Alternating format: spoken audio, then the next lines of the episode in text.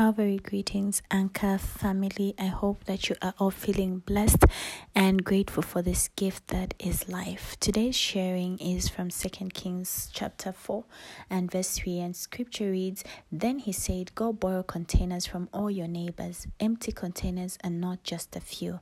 Wow, I'm already so excited about this word, so let's talk capacity. Capacity is defined as the maximum amount that something can contain or the maximum amount that something can produce. Have you ever dared to ask for something that you felt was too big or tasked yourself to stretch beyond the normal? What was the feeling when you achieved that or when you got that which you asked for? Sometimes we ask God for things that blow our minds, and even when we believe He can do it, part of us still lives in the physical of what if it does not happen?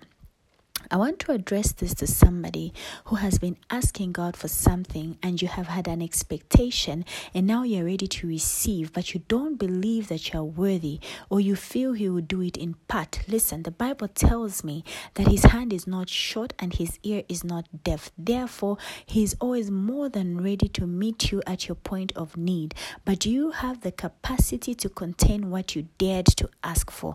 Do you have the capacity for that vision? My Bible tells tells me that Esther went through a period of preparation for what she was about to become. He's not a God of premature of prematurity. Our God is a God who prepares you for what he's about to give you or where he's taking you so that you are not short of capacity. Look, there are people who are limited in blessings, I'll tell you, because they don't have the capacity to contend the blessing. Back to Elisha, he told her, Go borrow vessels not a few. I won't even begin to talk about the fact that she had something to remind God about her husband, which was the fact that he feared God. That's for another day.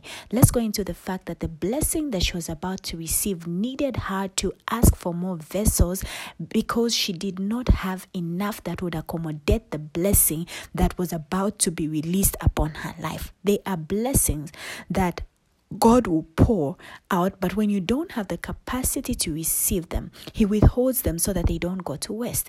You can't be expecting to fetch container sized blessings in a cup or on a spoon. So there are certain things that you deprive yourself from receiving simply because you are not ready to contain them. You have no capacity to receive them. And so God will not release them. Remember, not everything in your life is as a result of somebody somewhere speaking ill. Sometimes we are our own limitation because of what we believe we are worthy of receiving.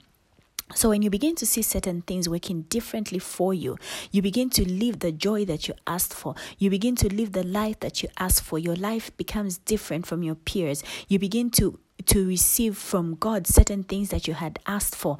And then you begin to ask God, is this really mine? Am I worthy of it? But this is what you prayed for. And God has answered you. So why do you want to jeopardize it? You prayed for that job. You prayed for that promotion. You prayed for the godly marriage. You prayed that your life would be different and any patterns in your life would be different from what has been occurring in your family. And He comes and asks you, what do you need? Okay?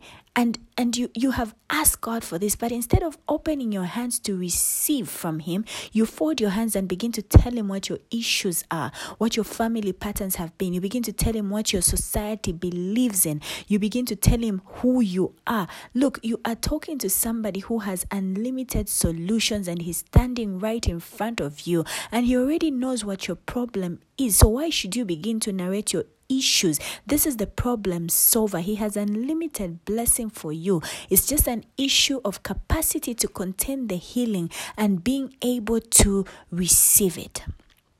I'm sure that the custom in this widow's land was that whenever you're unable to pay back a loan, your children are taken as slaves. And that was it. That was normal. It was the rule of the land.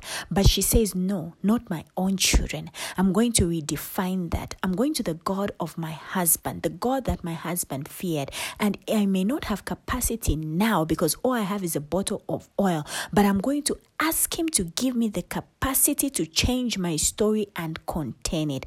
She didn't stop a second okay, to think about the instructions that the prophet was giving her. She simply went to build up the capacity for the blessing she was about to receive. I don't know the prayers she prayed, but I think she must have said, God, where are you when my enemies are about to overtake me? Where are you when my storm is empty.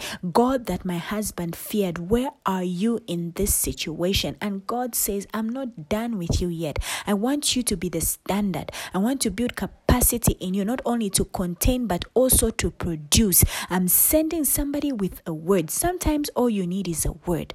But the question is, do you have the capacity to take the instructions? Do you have the capacity to take the word and create an environment in which it can begin to bear fruit?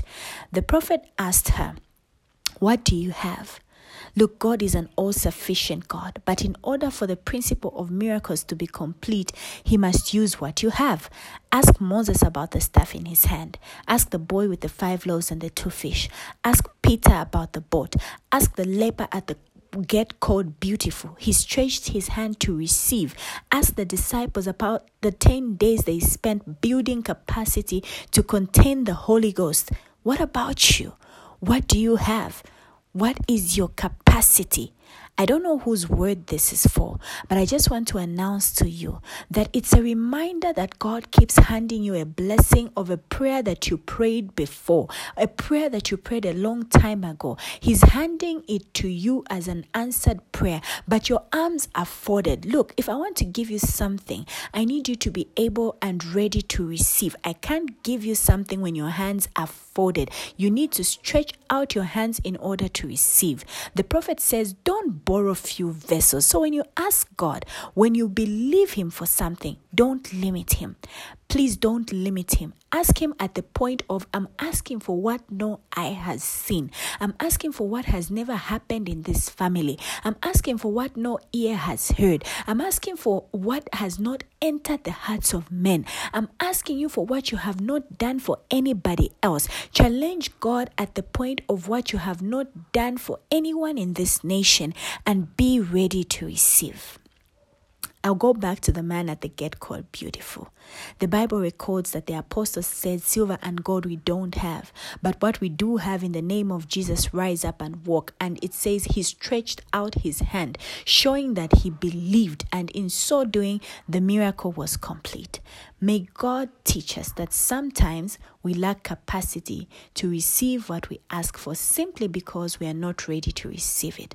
May He build the capacity in us and the faith that believes that He is the God of what no eye has seen, no ear heard, and has not entered the hearts of men. May we be reminded always that what He cannot do does not exist, and as soon as we think it, then there is something greater. May God build our faith and capacity to receive from Him. Be blessed. Amen.